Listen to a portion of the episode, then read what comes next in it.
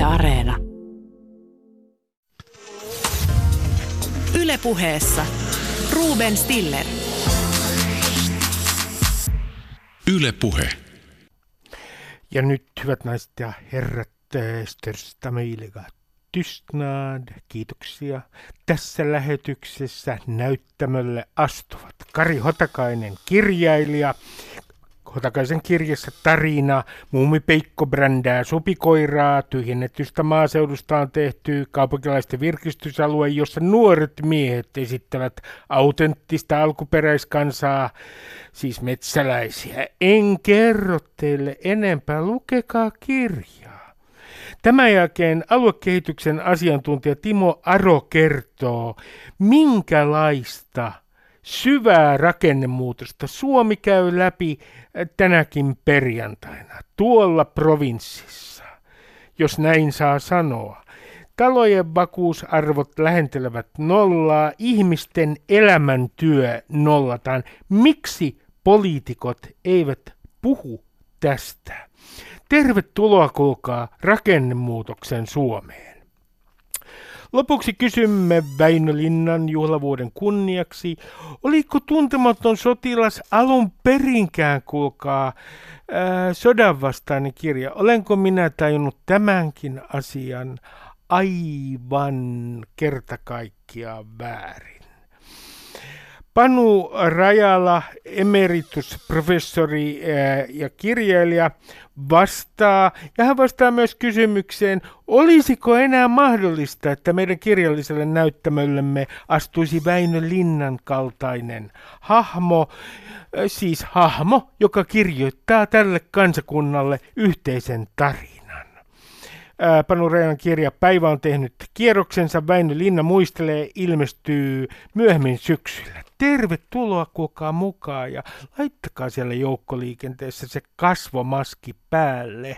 Onko tämä nyt liikaa pyydetty? Kiitoksia. Astukaa peremmälle. Ylepuheessa Ruben Stiller.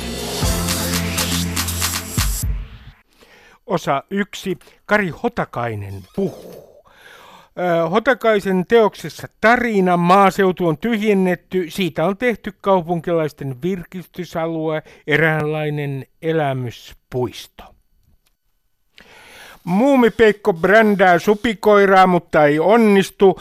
Maaseutu on pakko tyhjennetty. Siitä on tehty kaupunkilaisten virkistysalue, eräänlainen elämyspuisto, jossa metsäläistä näyttelevät nuoret miehet tarjoavat elämyksiä kaupunkilaisille. Kaupungeissa kilpaillaan asunnoista. Paremman asunnon saa, jos elämän tarina on kiinnostava. Tämä on maisema Kari Hotakaisen kirjassa tarina ja kehoitankin kaikkia kuuntelijoita nyt äh, lukemaan tämän kirjan sen sijaan, että te jaatte siellä somessa äh, kuvia omista ruoka-annoksistanne. Kari Hotakainen, terve. No terve, terve. Aloitetaan äh, maaseuturomantiikasta, kun Suomi-filmissä äh, maaseutu on autenttinen, siellä on aitoja ihmisiä, kaupunki on paheen pesä, siellä asuu vieraantuneita urbaania hiipiöitä, niin miten sä suhtaudut maaseuturomantiikkaan? No, no niin, hyvä. Todella kielteisesti. että, että mun mielestä niin kuin, niin kuin kaikki nostalgia, nostalgia on hometta, joka tuhoaa rakennuksia ja ihmismieliä en, en tosiaankaan vedä tämmöistä vastakkainasettelua. Jossain arviossa oli, oli virheellisesti ja aika valheellisestikin sanottu, että, että minä väitän, väitän jotain sellaista romaanissa. En väitä mitään sellaista, että maaseudulla asuisi aitoja rehellisiä ihmisiä. Enkä usko sitä, että jos ihminen seisoo pellon laidassa ja sillä on ruutupaita päällä, niin se, se kertoo jotain tyyneydestä ja viisaudesta. Ei, ei todellakaan tätä jaottelua mulla ei ole koskaan ollut, että tämä sinällään romaanin aika kärjistäväkin ote tulee, tulee ihan semmoista niin yhteiskunnallisesta tilanteesta, jossa, jossa selvästi olemme täällä ja olemme aika globaalistikin siinä, että kaupungit imee, kaupungit imee ja kaupungissa on töitä ja kaupunkiin pitää muuttaa ja tämä nyt on iso, mä maalasin tuohon kirjan alkuun tuommoisen ison, aika isolla pensselillä semmoisen freskon, että näin, näin asia on ja ilmoitin jumalallisesti romaanin alussa, että maaseutu on tyhjennetty. Se on ää, totta kai liiottelu ja kärjistystä, joka liittyy romaanitaiteeseen, mutta yksityishenkilönä en tietenkään ole sitä mieltä, että, että kaupungissa asuu pinnallisia hörhöjä ja, ja maaseudulla viisaita ihmisiä. Ei todellakaan. Mä olen itse, itse kotoisin, kotoisin pienestä maaseutupitäjästä ja olen varmaan samaan aikaan, niin kuin kaikki muutkin ihmiset, niin sekä pinnallinen että syvällinen ja tyhmä ja älykäs. Kun tämä urbaani tietynlainen ylimielisyys, sä teet siitä satiiria myös tuossa kirjassa, tai niin minä sen luin. Toisin sanoen sellaisesta vähän vihertävästä ylimielisyydestä, missä kaupunki todella halutaan, että se on jonkinlainen virkistysalue. Siellä, siellä on, äh, sieltä saadaan autenttisia, kivoja pikkukokemuksia, lähiruokaa ja äh, luomua. Missä sun mielestä nyt äh, tällä hetkellä tässä ikään kuin yhteiskunnallisessa keskustelussa näkyy jonkinlainen urbaani ylimielisyys? No se näkyy äänenpainoissa ja muutamissa, niin kuin, mä en nyt nimeä niitä Helsingin Sanomia, ja Helsingin Sanomathan on tässä tapauksessa tietenkin paikallislehti, koska se on Helsingin Sanomat. niin, niin tota, silloin, oli, silloin kun oli talvivaara, talvivaaralla alkoi mennä huonosti. Se on oikeastaan kulminaatiopiste tässä mun henkilökohtaisessa niin kuin, asiassa, että, että kun Talvivaarassa oli suuret odotukset, että Kainuuseen ja, ja Kajaaniin sinne saadaan vuokat Sotkamon töitä paljon. Sitten se meni mönkään ympäristösyistä, niin kuin kaikki tietää, ei kainuulaisten, se ei ollut kainuulaisten vika. Mutta samaan aikaan oli sitten meidän lehdistö niin kuin esitti synkkiä, synkkiä tulevaisuuden näkymiä sieltä että, mitä tapahtuu, kun talvenvaran notkahti. Ja siellä oli tämmöisiä niin kuin äänenpainoja, että tulkaa pois sieltä, ei siellä ole mitään. Ja se satutti jollain tavalla, kun mulla on Kajaanissa hyviä ystäviä, tämä on ihan henkilökohtainen niin sanottu vitutus. Tuli siitä, että, että huomasi semmoisen niin kuin, ensinnäkin tietämättömyyden siitä, mit, mitä maaseutu ylipäätään on. Että ajatellaan, että siellä niin kun ajetaan traktorilla ja, ja kynnetään peltoja. Siellä on hyvin monenlaisia ihmisiä asumassa, asumassa tuota, tietokoneittensa kanssa. Niin mä en nyt nimeä niitä, suoraan niitä kolumnisteja, jotka näin puhuu, mutta semmoista niin kuin tietämätöntä ylimielistä puhetta alueista, jo, joilla on vakavia työllisyysongelmia. Sä, sä olit viitannut äh, tuossa Ylen aamu-tv-haastattelussa siihen, että täällä on tavallaan tota, täällä Suomessa muureja, joista nyt Joo. ei niin hirveästi niin kuin puhuta. Mistä muureista sä puhut?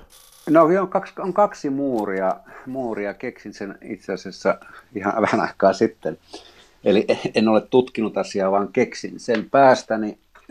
Tein semmoisen johtopäätöksen, että jos halutaan niin, että kasvukeskukset Tampere, Helsinki, Turku ja varsinkin Helsinki haluaa tänne, että maaseudun, maaseudun ihmiset, joilla ei ole tulevaisuutta, tulisivat tänne asumaan. Tulee maksumuuri, tuossa jossain Riihimäki, Hyvinkää, vähän Lahdesta tänne päin. Tulee olemaan maksumuuri, et, eli se asunto, jonka sä olet siellä myynyt tai omistanut tai vuok- vuokralla olet ollut, sillä ei ole niin kuin, varsinkaan myy, sillä asunnolla, jonka olet myynyt, sillä et saa mitään asuntoa täältä et pääse ikään kuin ytimeen, johon sinut, sinut halutaan pää, pääsevän. Joudut hmm. jäämään laitamille. No sitten tuli tässä korona-ajassa, oli tämmöisiä vähän, vähän niin kuin romanttisiakin niin kuin näkemyksiä esitettiin, että nyt, nyt maaseutu taas vetää ja luonto vetää ja kaikki puistot on täynnä ihmisiä. Nyt halutaan maalle takaisin. No niin, tullaan toiseen muuriin, on työmuuri.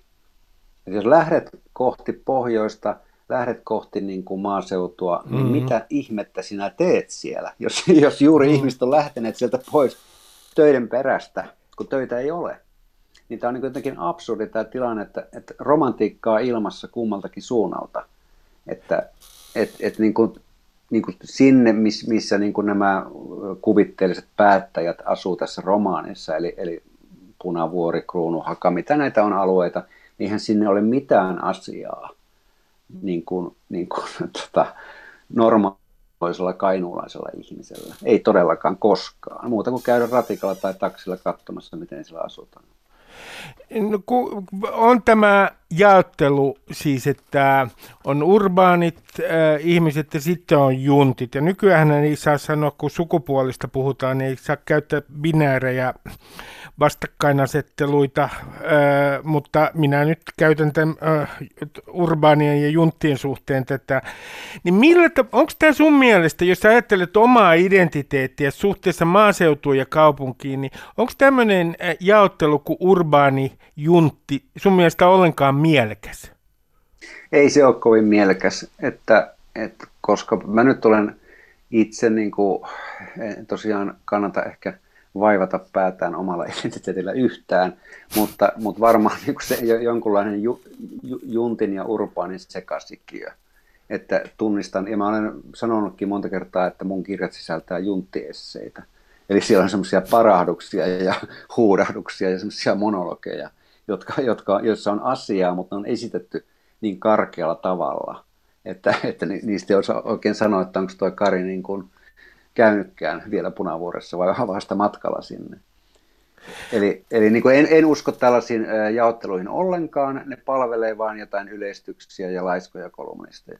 Ymmärrätkö mä oikein, Kari Hotakainen, että sua ei niin, kuin niin kun olin lukevinani tuosta kirjastakin, satiiria, tästä, miten mä sanoisin, tämmöisestä identiteettipoliittisesta märehtimisestä, niin sä et ole niin hirveän äh, innoissa. Olenko lukenut oikein siitä, että tässä identiteettipoliittisessa märehtimisessä yritetään koko ajan korostaa eroja sen sijaan, että yritettäisiin löytää jotain, joka on ihmisille yhteistä?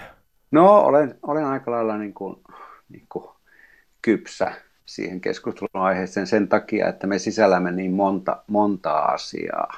Me olemme niin kuin, samassa ihmisessä homoja ja heteroita ja vaikka mitä. Ja me olemme niin kuin countrymusiikin ystäviä ja sitten me olemme niin kuin mm. rapin ystäviä ja sitten me vihaamme jotakin ja tätä.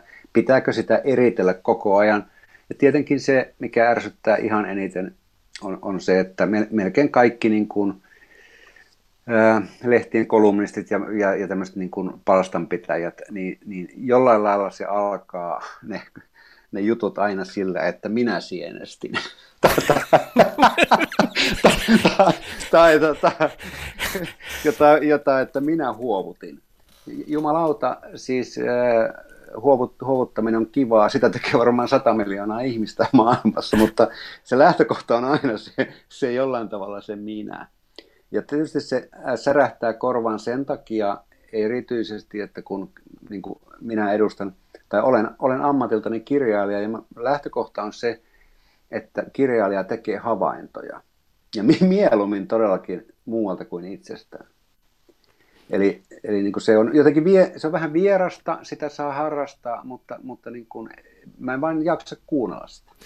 Äh, no kun tässä kirjassa äh, kilpaillaan elämäntarinoilla, palkintona on sitten parempi asunto. Niin mä, ja kun äh, on äh, sanottu, että me eletään tässä tarinataloudessa, ja tämähän on tämän tarinatalouden tavallaan tämä kirja myös niin kuin kuvaus, niin kerro mulle esimerkki siitä, kuinka tämä tarinallistaminen on mennyt ihan absurdeihin mittasuhteisiin.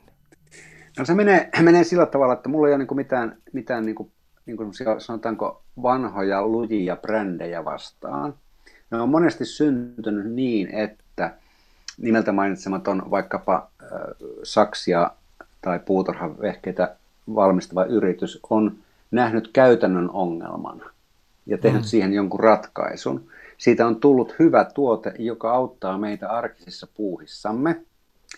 Ja siinä ei ole mitään, mitään vikaa. Mutta sitten jos yritys niin kuin perustaa sille, että se tarina on ykkönen, eikä ikään kuin se lapio tai kirves, niin silloin ollaan metsässä. Että mä menin ostamaan, menin ostamaan niin kuin tämä hätkähin tähän asiaan, vaan menin ostamaan puukkoa. Mutta kun ei ollut rautakauppaa lähellä, niin oli semmoinen joku erikoisliike. Menin ostamaan puukkoa, niin ensimmäinen asia, minkä se myyjä sanoi, että haluatko kuulla tämän puukon tarinan? Mm. Mä sanoin, että ehdottomasti ei, ei nyt ei ole aikaa, onko se terävä ja hyvä puukko. edelleenhän se on, täällä on, iso, täällä on iso tarina tällä perheellä, joka valmistaa näitä puukkoja. Edelleenkään en ole kiinnostunut sitä perheestä. No, t- Eli tullaan, tullaan niin siihen, että, että saattaa olla joku yritys, joka on, joka on noin kaksi vuotta vanha. Ja mm-hmm. sillä on nettisivut ja sillä on ensimmäinen aukea ensimmäinen sivu, se lukee meidän tarinamme. Ja, ja tämä tuli konkreettiseksi sillä, että yhtiö, kustannusliike, johon kirjoitan kirjoja, on Siltala. Mm. Ja Siltala uudis, uudisti nettisivujaan, yritti, yritti Toukko niin kuin vanhana naavakorvana, että täytyy pikkusen päivittää tätä olemusta. Ja, ja, ja tota, tilasi sitten jonkun firman tekemään uudet nettisivut, ne kysyy ensimmäisenä, mikä on teidän tarinanne? Mm-hmm. Niin Touko meni sitten vaikeaksi sanoa vaan, että yritämme tässä tehdä näitä kirjoja. se, se ei, ei se, niin, se ei, se ei oikein riitä, että, että pitää olla joku, joku helvetin story jostain Alpelta, missä ko, ko, kolme, kolme nuorta partasuista miestä keksii, että hetkinen, Suomessa ei ole vielä uut, sellaista kellomerkkiä, mikä me haluamme olevan. Ja sitten ne valmisti kellomerkin, en sano nimeä. Mutta joka tapauksessa yritys on noin kolme sekuntia vanha, mutta sillä on kuitenkin tarina. Ja, ja yksi esimerkki tästä on, mitä sä myös, mistä sä teet satiiria tuossa kirjassa, on ruoka. Kun kokit tulee nykyään pöytään kertomaan, mikä on jokaisen annoksen tarina. Mä oon ollut tällaisessa tilanteessa ja se on täysin absurdi. Kun jo annoksella on, on niin kuin näyttää olevan niin kuin tarina. Joo, nyt, nyt on siirrytty jo, jo ravintoketjussa siihen, siihen pisteeseen, että meillä ei ole nälkä. Meillä on elämyksen nälkä. Juuri näin. Joo, se, se, on, se on pieni, se on pieni semmoinen niin kuin, to, yksityiskohta, yksityiskohta tuossa kirjassa, mutta se, se tosiaan se peruskaava on se, että, että tarina on jo saanut sellaiset mittasuhteet, että tässä käristetyssä todellisuudessa, mitä romaani edustaa, että va, vain, vain, vain, se, että, vain sillä, että olet mielenkiintoinen ja kiinnostava, voit saada niin kuin ihan normaali vuokra-asunnon. No kun meillä on sitten tämä kansallinen tarina, tämmöinen virallinen tarina, siis jos mä nyt vähän ka- tässä karrikoin, niin Linnan juhlat ja sitten se vaivaannuttava hetki, kun meidän presidentti puhuu ö, sotaveteraanien kanssa ja sitten meidän pitää kaikkien teeskennellä, että me edelleen, meidän kaikkien identiteetti perustuu sotien muisteluun. Niin Kari Hotakainen, mikä, mikä on sun mielestä Suomen virallinen kansallinen tarina tällä hetkellä, vai onko se niin kuin itse asiassa mennyt jo palasiksi? No minun näkemyksen mukaan se on mennyt palasiksi, että, että se voi olla niin kuin melkein mitä tahansa jo nyt. Että veteraaneja on niin vähän, mutta sitten taas niin kuin, siitä palasiksi menemisestä niin kuin ehkä, ehkä on myös, myös niin kuin myönnettävä se, että kun niitä veteraaneja on niin vähän, niin jos yksi niistä osaa laulaa, ja se laulaa linnanjuhlissa, niin kyllä se myös, myös niin kuin meni minun tunteisiin, mutta mm. ei se mm. mennyt sillä tavalla tunteisiin, että se tarkoittaa sitä, että se on se tarina. Että se seuraava asia, mikä voi mennä tunteisiin tai, tai jollain tavalla koskettaa, on, on joku aivan muu asia. Että se ei ole enää niin kuin niin kuin, ei se ole millään tavalla samanlainen enää, että sodastakin on niin kauan aikaa, että, että nuorisonko pitää niin kuin googlata sitä jo.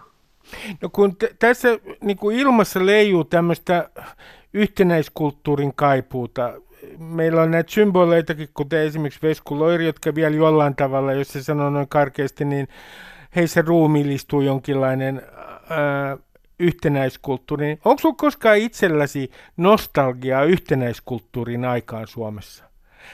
Vaikka no, se on nyt vähän epämääräistä, jo. että milloin se on ollut, mutta... Joo, ei, ei ole. Ei ole, enkä ole myöskään sellaista kokenut koskaan.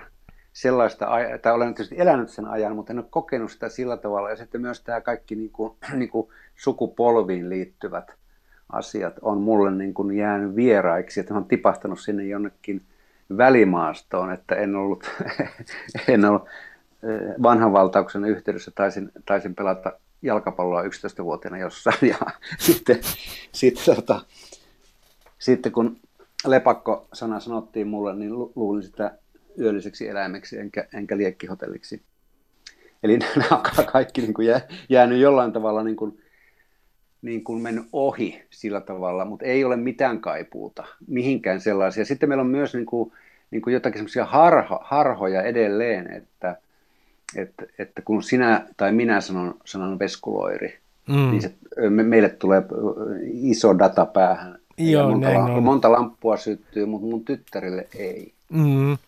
Jotka on kuitenkin niin kuin, tämän yhteiskunnan niin kuin, nyt, nyt tuolla niin kuin työelämässä ja ovat nuoria aikuisia, niin ei, niille pitää kertoa, niin kuin pappa kertoo, kuka hän oli.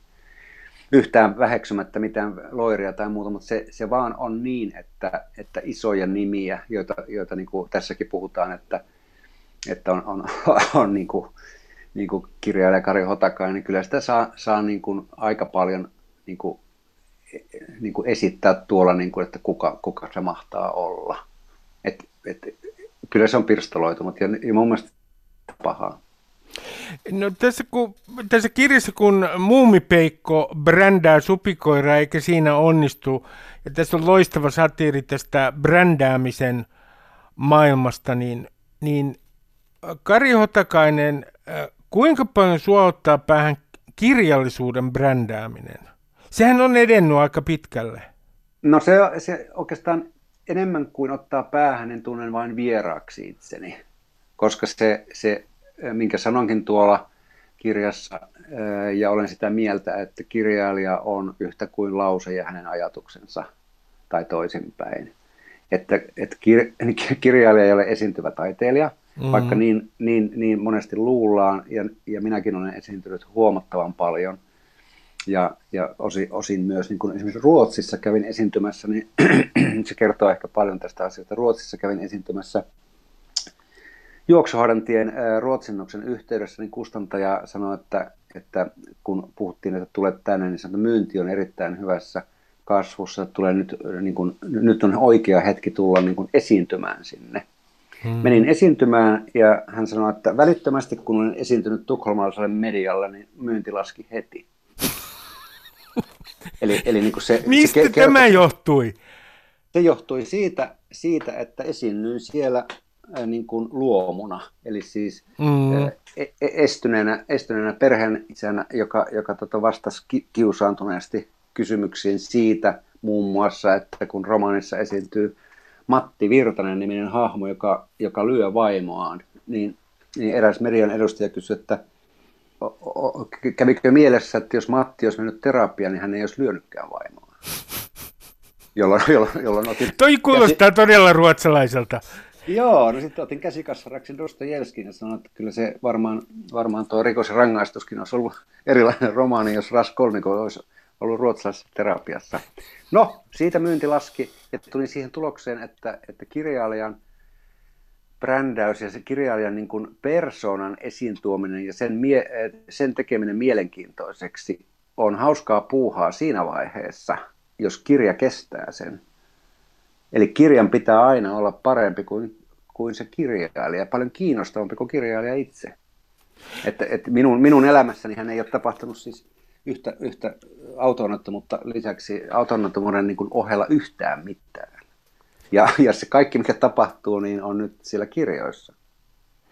Miten, kun sä viittaat, tuolla oli viittaus tuosta kirjassa siihen, sä oot, mä muistaisin, että sä oot muutenkin käsitellyt aihetta, tämmöistä niin markkinointikielen tunkeutumista, tämän brändäyskielen tunkeutumista ihan tämmöiseen yleisempään kielenkäyttöön. Toisin sanoen tämmöistä markkinointikielen aiheuttamaa kielen rappiota. Mä otan sulle esimerkin mukavuusalue ja epämukavuusalue, asiakkuuden rajapinnassa kuhisee ja niin edelleen. Niin kuinka, kuinka niin kuin merkittävänä ilmiönä sä pidät sitä, että tämä markkinointikieli tunkeutuu joka puolelle? No, no pidän sitä äärimmäisenä ongelmallisena en pitäisi sitä ollenkaan ongelmaisena, jos se olisi totuudellista edes vähän. Mm. Et jos jos niin kun, ajatellaan vaikkapa, vaikkapa makkaraa, niin mak- makkara on jollain tavalla niin kuin konkreettinen, että sä voi sanoa siitä, niin kuin, että se on asiakaslähteinen makkara. Niin se, se että joka, joka, joka asiaan se tulee, niin no, köyhdyttää kieltä totta kai, tekee siitä niin kuin, niin kuin epäluotettavaa, epätarkkaa. Se tarkkuus häviää siinä, kun kaikki asiat on jollain tavalla, jos niin kuin, no otetaan esimerkki vaikkapa, niin kuin olen itse varmaan syyllistynyt tällaiseen markkinointikieleen, kun olin, olin töissä itse niin kuin kustantamossa, niin sitten mm. joku kirjailijan kirja tulee, niin se on rakastetun kertojan odotettu teos. Kaksi asiaa. Kuka rakastaa tätä kirjailijaa? Toinen kysymys, kuka odotti tätä kirjaa? eli, eli niin kuin mä olen itse, itse samassa liemessä. Eli olen tehnyt tämmöisiä niin kuin mainostekstejä. Ja, ja niin kuin se, se, että niin, meidän pitää olla niin koko, ajan, koko ajan tarkkana, että mikä on havainto ja mikä on, niin kuin, mikä on tarkka havainto asioista ja mikä on, mikä on niiden esittäminen jollain tavalla ympäripyöreässä ja aina myönteisessä valossa. No nyt yksi kaupunginvaltuutettu sai pyörän, jotta hän olisi Helkamon pyörä, jotta hän olisi ikään kuin markkinoinut sitä sivuillaan seuraajille eteenpäin. Ja ihmiset markkinoi nyt somessa koko ajan niin kuin omaa elämäänsä. Lapset trampoliinilla ja näin ihania ruokia ja laatuhetkiä meidänkin perhe taas viettää. Toisin sanoen pe- perhetkin brändää itseään. Onko meistä tulossa, Kari Hotakainen, kasvavassa määrin oman elämämme markkinointipäällikköjä? No, no en ehkä, ehkä niin kuin noin, noin jyrkästi sanoisi, ja sitten täytyy myös tässä niin kuin huomioida se tosiseikka, että, että, että kun tässä nyt sitten muiden, muiden brändäämisestä puhuu, niin, niin mm. en, mä nyt, en mä nyt yhtään sen turhamaisempi, vähemmän turhamainen ole kuin muutkaan, jos vaikka en ole somessa. Että tässähän sitä niin kuin taas markkinoidaan omaa kirjaa. Mut, mutta niin kuin se, mikä, mikä ehkä eniten korpeaa noissa jutuissa on se, se tota siellä, siellä kirjassa on semmoinen hahmo kuin Kai Rahik. Joo, loistava niin, hahmo. Tämmönen, joo, niin se hahmo on nyt ehkä semmoinen, mikä niin kuin eniten pöyristyttää ihan tässä niin kuin lähipiirissä, että, että aina kun tulee joku uusi asia, jos on, jos on miituu tai jos on mikä tahansa vakava iso tämmöinen asia, niin niin aika monet ihmiset ilmoittautuu välittömästi niin kuin kannattavansa sitä. Ja sitten mm-hmm. sit tulee niin kuin se kysymys, että, että ai, sä kerkäsit nyt tulla yhdellä napin sä olet taas noin hyvä ihminen. Niin se, se jotenkin hämää, niin kuin, että sitä identiteettiä pitää niin kuin jollain tavalla koko ajan vaihdella puolta toiselle, jotta pysyisi niin kuin vauhdissa mukana. Ja se on, se on hämmentävää ja se on aika paljon niin kuin aika, aika ärsyttävää.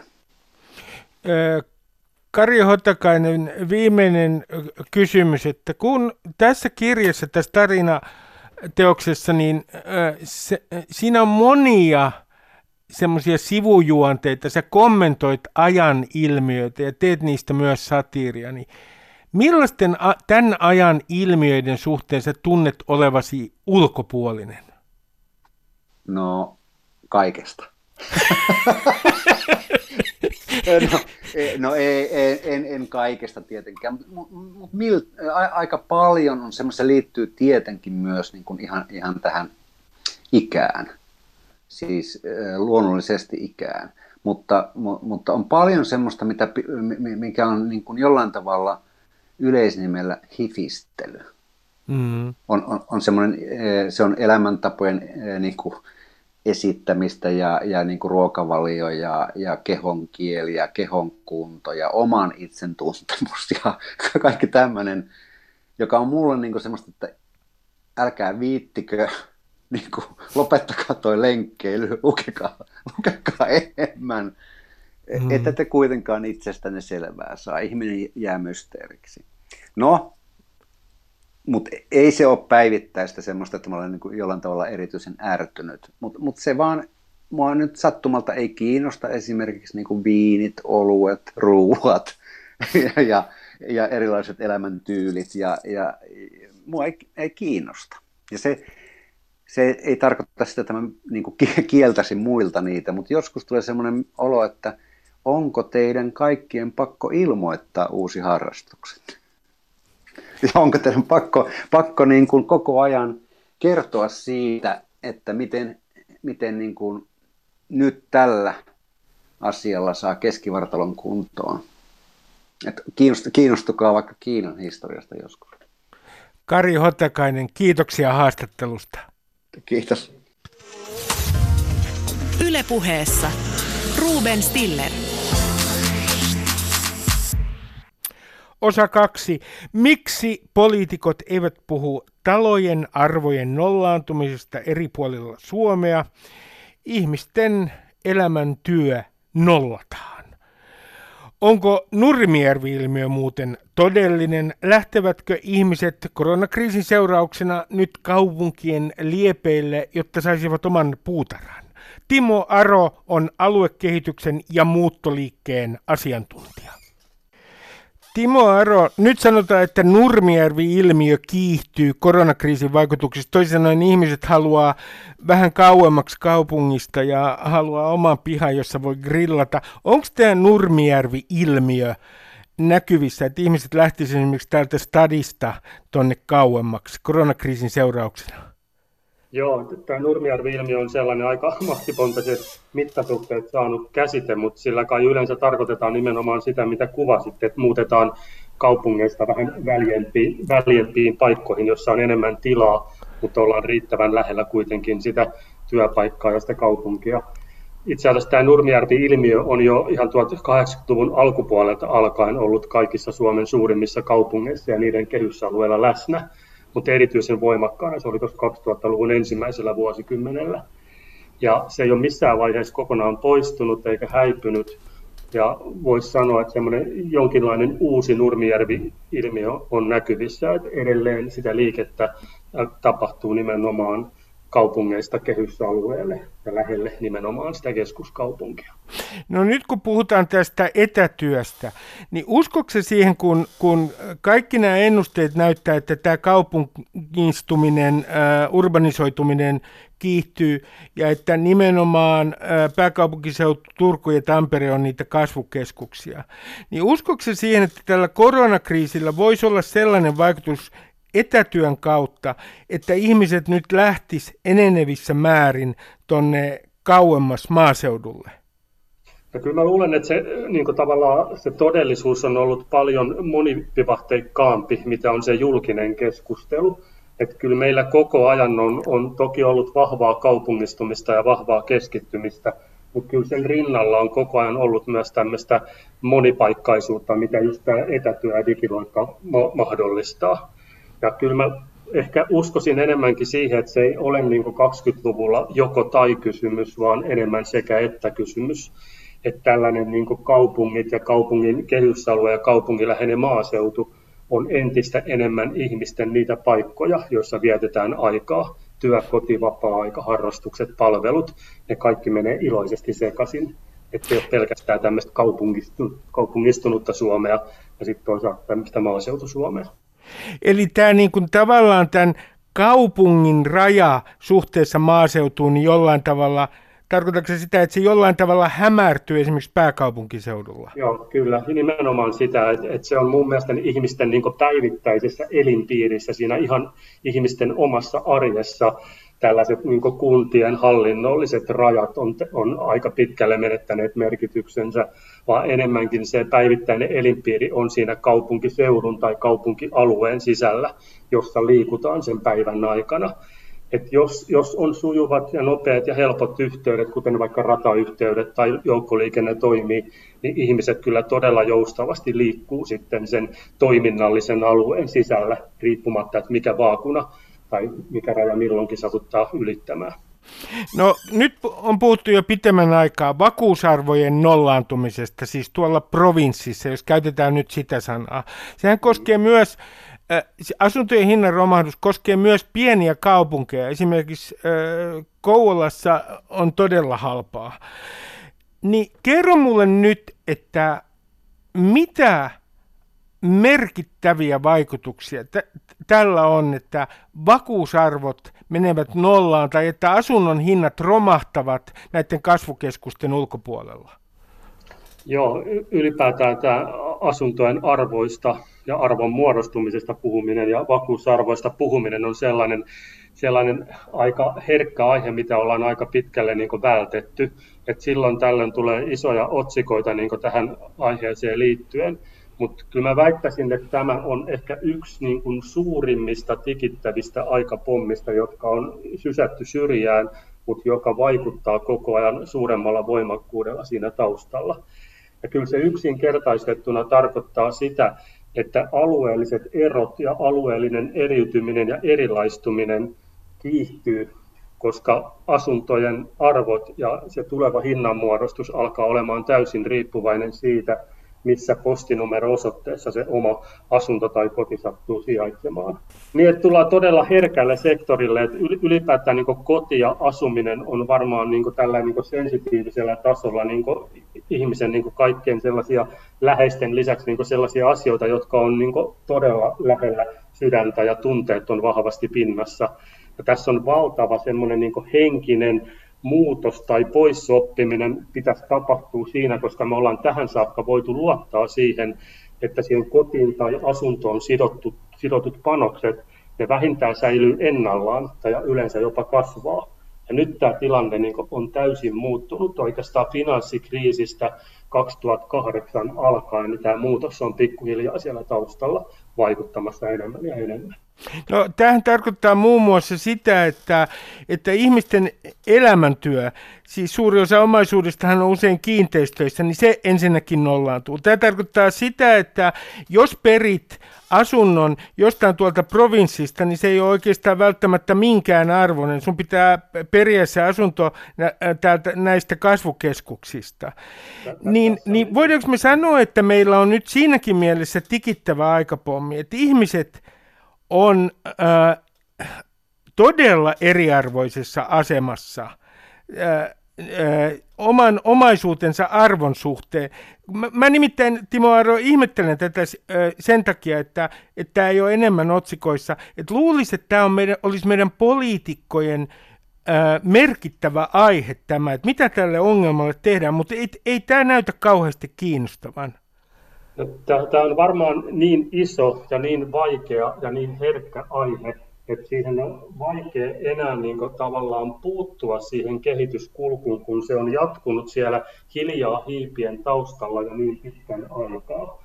Mm. Tämä, tämä tulee niin voimakkaasti iholle tämä asia, että ihmisten on vaikea niin kuin, siinä omassa elämässään myöntää myös sitä, että ja tavallaan ne panokset, joita ollaan siihen omaan kotiin tai asuntoon niin huolella laitettu, niin yhtäkkiä ollaankin siinä tilanteessa, että sä et välttämättä pääse siitä omaisuudesta enää eroa, ero, ja itse asiassa se ei edes kiinnosta kauhean paljon, ja siitä tulee koko ajan enemmän ja enemmän niin ongelmia. Ja me ei olla totuttu Suomessa siihen, että, että niin pääsee niin pitkälle tämä mekanismi, miltä se nyt näyttää. No kun katsoo tätä kehitystä, niin jos me otetaan joku vuosi 2040-2050,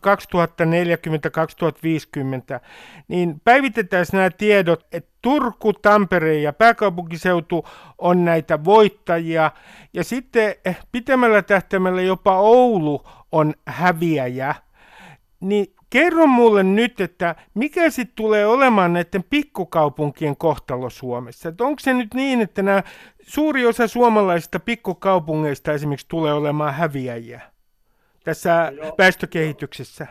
Joo, tietysti ennusteet on aina ennusteita ja perustuu siihen, siihen menneeseen ja aikaisemmin tehtyihin oletuksiin, mutta jos nyt niihin luotetaan, että ne ennusteet suurin piirtein pitää kutinsa ja ne oletukset, joita on tehty, ne pitää paikkansa, niin niin sillä pähkinänkuoressa varmasti ne, jotka on voittajien joukossa, on, on suuria ja keskisuuria opiskelu- ja korkeakoulukaupunkeja. Siellä on tavallaan sitä kasvudynamiikkaa jo pelkästään niin ihan opiskelutarjonnan ja sitä kautta syntyneen taloudellisen toimeliaisuuden ja työpaikkojen kautta. Ja mä luulen, että siinä kisassa on niin varmaan monta eri sarjaa, mutta siellä on pääkaupunkiseudun lisäksi on Tamperetta, on Turkua, on Oulua, on Jyväskylää, Kuopiota, Joensuuta, ehkä Rovaniemeä ja Vaasaa. Mutta se mittakaava on hyvin erilainen. Tämä kaupunkiseutu on ihan omalla planeetallaan, ikään kuin siinä houkuttelevuudessa ja vetovoimassaan. Sen jälkeen tulee Tampere ja Turku ihan ydinkaupunkiseutuineen. Ja sitten ehkä kolmannes ketjussa tulee Oulu, Oulu, Jyväskylä ja yksittäiset muut tällaiset opiskelu- ja korkeakoulukaupungit.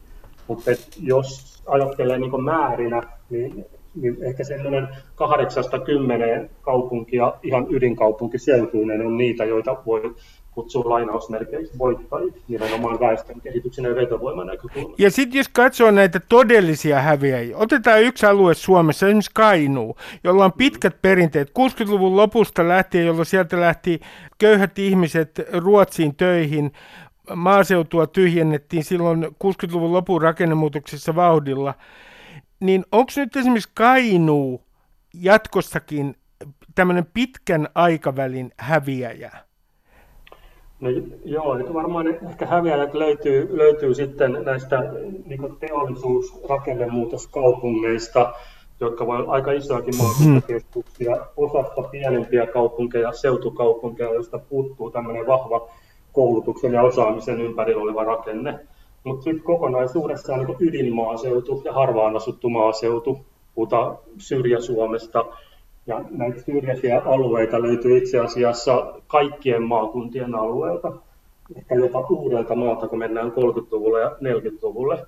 Eli tavallaan kaikkien alueiden sisällä tapahtuu samanaikaisesti niin kolme voimakasta muutosta, keskittymistä, supistumista ja sitten vakituisen asutuksen niin tyhjenemistä ja autioitumista. Ja se alkaa näkymään niin kaikilla alueilla. No Timo Aro, eikö tämä tarkoita myös sitä, että jos ajattelee ikärakennetta, niin tuolla ää, ää, autioilla seuduilla, niin siellä liikkuvat lähinnä vanhukset. Ja että ää, pääkaupunkiseutu Turku ja Tampere, ne vetää nuoria ja samoin sitten ehkä kakkosketjussa nämä opiskelijakaupungit, mutta, mm. mutta että maaseudulle jää vanhukset. No se, se tietysti se maaseudun rakennemuutos ei ole sinänsä uusi asia, vaan se on jatkunut jo vaihtelevalla voimakkuudella vuosikymmenien ajan. Mm-hmm. Se on jatkunut niin pitkään. Se tarkoittaa myös sitä, että se niin väestörakenne tai asukasrakenne on myös pikkuhiljaa päässyt vinoutumaan, koska lähtiöissä on ollut yliedustettuina nuoret, ja taas sitten tulomuuttajissa on tietysti paluumuuttajia, vapaa-ajan asukkaita ja niin edelleen, mutta se ikärakenne on pikkuhiljaa päässyt aika pahasti vinoutumaan että meillä on niin kuin, tavallaan kaksi erilaista sosiaalista todellisuutta, se mikä on opiskelukaupungeissa ja se mikä on ehkä sitten muualla Suomessa, missä ikärakenne on päässyt vuosikymmenen aikana vinoutumaan aika pahasti. No, äh, se on just tota, mitä kuvasit. No viimeinen suuri kysymys, Timo Aro, kun tästä sanotaan tästä kehityksestä, että tämä globalisaation seurausta, globalisaatio ajaa ihmiset kasvukeskuksiin, suuriin kasvukeskuksiin niin kerro mulle nyt, että onko tämä kehitys ja tämä maaltamuutto, niin onko se tavallaan globalisaatiota ja näin ollen vääjäämätöntä?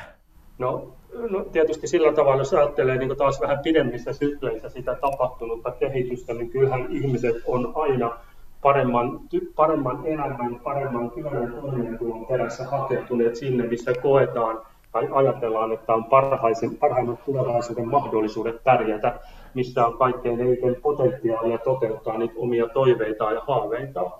Ja kaupungit on yleensä olleet niitä keskittymiä, joista löytyy tällaisia kovia vetovoimatekijöitä ja löytyy pehmeitä vetovoimatekijöitä. Ja se pitää nimenomaan kaupunkien dynamiikan sellaisena kiinnostavana, houkuttelevana, virtaavana, mikä vetää ihmisiä puoleensa sekä Suomessa että sitten maailmalla. Ja no. Tämä ei ole mitenkään uusi asia, vaan tämäkin on jatkunut jo vuosikymmenen ja vuosikymmenen on jopa Suomessa yli sadan vuoden ajan vaihtelevalla voimakkuudella. Jos tätä rakennemuutosta, Timo Aro, verrataan 60-luvun lopun rakennemuutokseen, niin voidaanko nyt sanoa, että me ollaan Suomessa yhtä merkittävän rakennemuutoksen kourissa? Jos ajattelee sitä, että samaan aikaan kun on tämä muuttoliike, kasvukeskuksiin. Samaan aikaan on koko ajan tapahtunut elinkeinorakenteen eh, muutosta, teolliset työpaikat on hävinnyt, eh, palvelusektori korostuu, IT-ala korostuu, ja sitten samaan aikaan sanotaan työelämän muuttumisesta muun muassa sitä, että ihmiset joutuu todennäköisesti kouluttamaan itsensä uudelleen yhä suuremmalla todennäköisyydellä. Niin onko tämä niin kuin, onko niin su- suuri rakennemuutos, josta ei oikein, niin, jota ei oikein niin kuin tarpeeksi käsitellä. Joo, musta must nimenomaan just sillä tavalla, että mä, mä puhun, että se on vähän semmoinen niin niin näkymätön rakennemuutos sillä tavalla, että, että tapahtuu valtavan isoja ja merkittäviä asioita siellä taustalla, johon on hirveän vaikea päästä kiinni. Vähän semmoisia niin saippuamaisia paloja, että, että mistä tahansa tarttuu siihen asiaan, niin on vaikea muodostaa käsitystä. Se 60-luvun rakennemuutos, maaltamuutto, suuri muutto, mitä tapahtui 60-70-luvun vaihteessa, niin se oli sillä tavalla paljon konkreettisempaa, että se elinkeino- ja rakenne, mitä Suomessa oli ollut agraariyhteiskunnassa, niin se murtui kerralla. Ja ihmiset siirtyivät Etelään ja Lounais-Suomeen ja Ruotsiin siirtolaisiksi. Mutta tämä muutos, mitä me nyt eletään, siinä on taustalla tämä valtavan voimakas demografinen väestö- ja ikärakenteen muutos, lasten ja työikäisten määrä vähenee ja iäkkäiden nousee. Sitten tähän asumiseen ja kulutukseen liittyvä murros ja myös elämäntapoihin liittyvä murros. Että jos me aikaisemmin 60-luvulla elettiin kansallisessa tämmöisessä yhtenäisvaltiossa, missä suurin piirtein kaikki oli samanlaista ja ennustettavaa, nyt me ollaan täysin niin globaalissa maailmassa, jossa nämä alueelliset ja sosiaaliset todellisuudet Suomessa alkaa todella paljon niin eriytymään siitä, riippuen siitä, että mikä sattuu olemaan se asuinpaikka. Ja me syntyy näitä kuplia sitä kautta koko ajan enemmän ja enemmän. Me ei edes ymmärretä, mitä tapahtuu vaikka toisella paikkakunnalla, jos se on vähän erityyppinen. Timo Aro, kiitoksia haastattelusta. Ylepuheessa Ruben Stiller. Osa kolme. Me elämme Väinö Linnan äh, juhlavuotta, satavuotisjuhlaa. Onko tuntematon sotilas koskaan muuten ollutkaan sodanvastainen kirja? Panu Rajala, professori emeritus ja kirjailija vastaa. Panu Rajala, sinä toimitat äh, kirjaa Päivä on tehnyt kierroksensa Väinö Linnan muistele, joka ilmestyy myöhemmin syksyllä.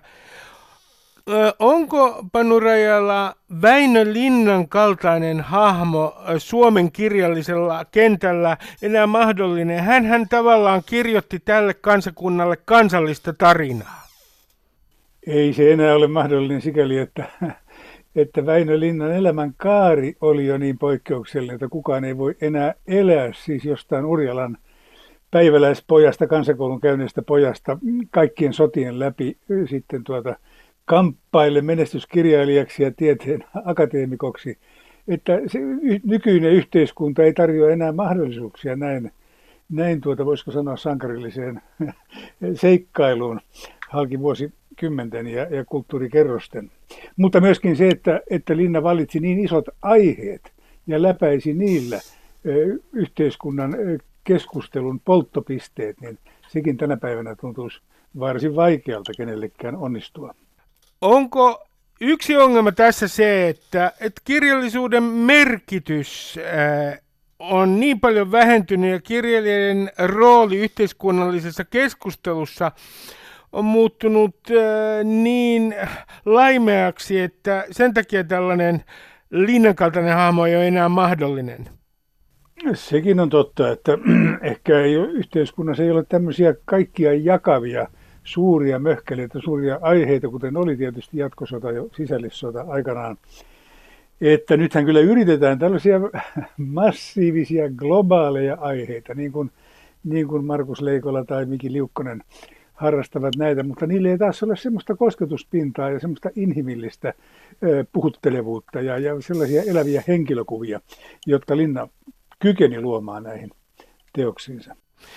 Tuntematon äh, sotilas on äh, nyt uusnationalistinen klassikko, ainakin se elokuvaversio, joka esitetään joka itsenäisyyspäivänä. Kun minä olen ymmärtänyt Panurajalla niin, että tämä on alun perin ollut äh, sodanvastainen klassikko, tämä Tuntematon sotilas, niin onko nyt tässä käynyt niin, että sodanvastaisesta klassikosta on äh, tullutkin uusnationalistinen klassikko ja sen koko teoksen merkitys on muuttunut?